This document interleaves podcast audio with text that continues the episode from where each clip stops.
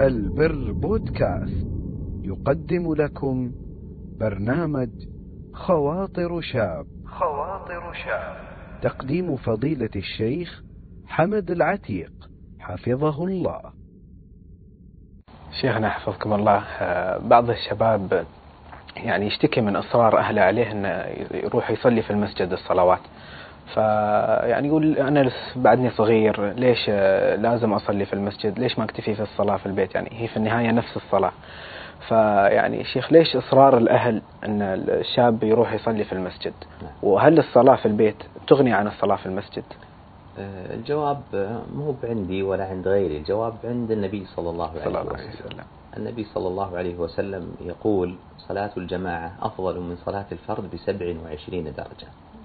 والنبي صلى الله عليه وسلم شدد في صلاة الجماعة مع المسلمين في بيوت الله عز وجل. يقول النبي صلى الله عليه وسلم لقد هممت أن آمر بحطب فيحطب. يعني أم يعني كدت أن أقول لبعض الصحابة أنهم يجمعون ماذا؟ حطب. آه ثم آمر رجلا فيصلي بالناس. يعني أخلي الصحابة رضي الله عنهم يصلون. لماذا النبي صلى الله عليه وسلم أراد ذلك؟ قال ثم أنقلب إلى رجال يعني أروح أبحث عن اللي جلسوا يصلون إيش؟ في بيوتهم. في بيوتهم. وش بيفعل بهم النبي صلى الله عليه وسلم؟ قال فأحرق عليهم بيوتهم. يعني لاحظوا كيف النبي صلى الله عليه وسلم شدد في ماذا؟ شدد في أمر الصلاة في الجماعة. في الجماعة بأبي هو وأمي عليه الصلاة والسلام. وهذا الذي دل عليه القرآن.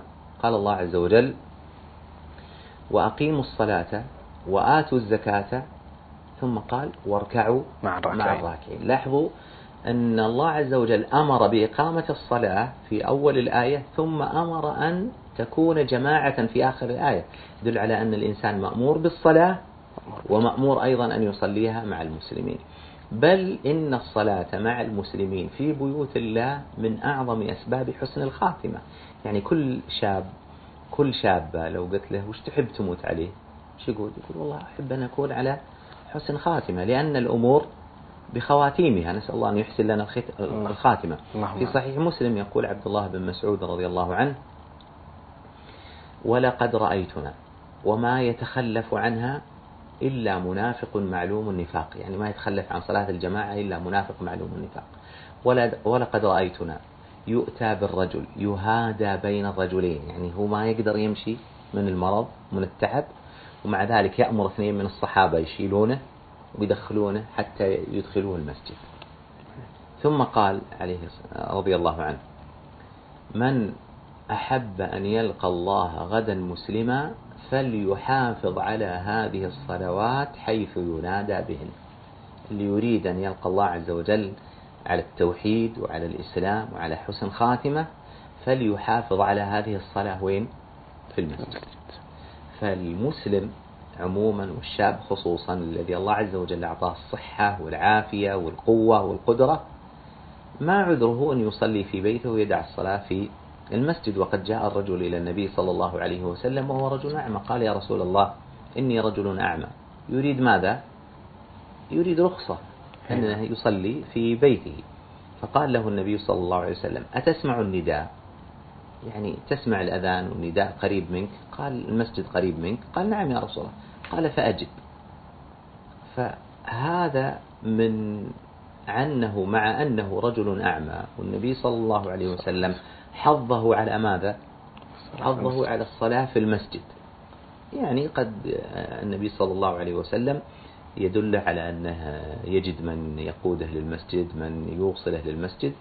المقصود أنت أيها الشاب الذي أعطاك الله سمعا وبصرا وقوة وصحة وعافية ما عذرك بين يدي الله سبحانه وتعالى أنك تلبي داعي الله عز وجل؟ ثم الإنسان حينما يستشعر في صلاته أنه يقابل ربه مثل ما أخبر النبي صلى الله عليه وسلم. هل يتخلف عن لقاء ربه سبحانه وتعالى في المسجد؟ الجواب لا.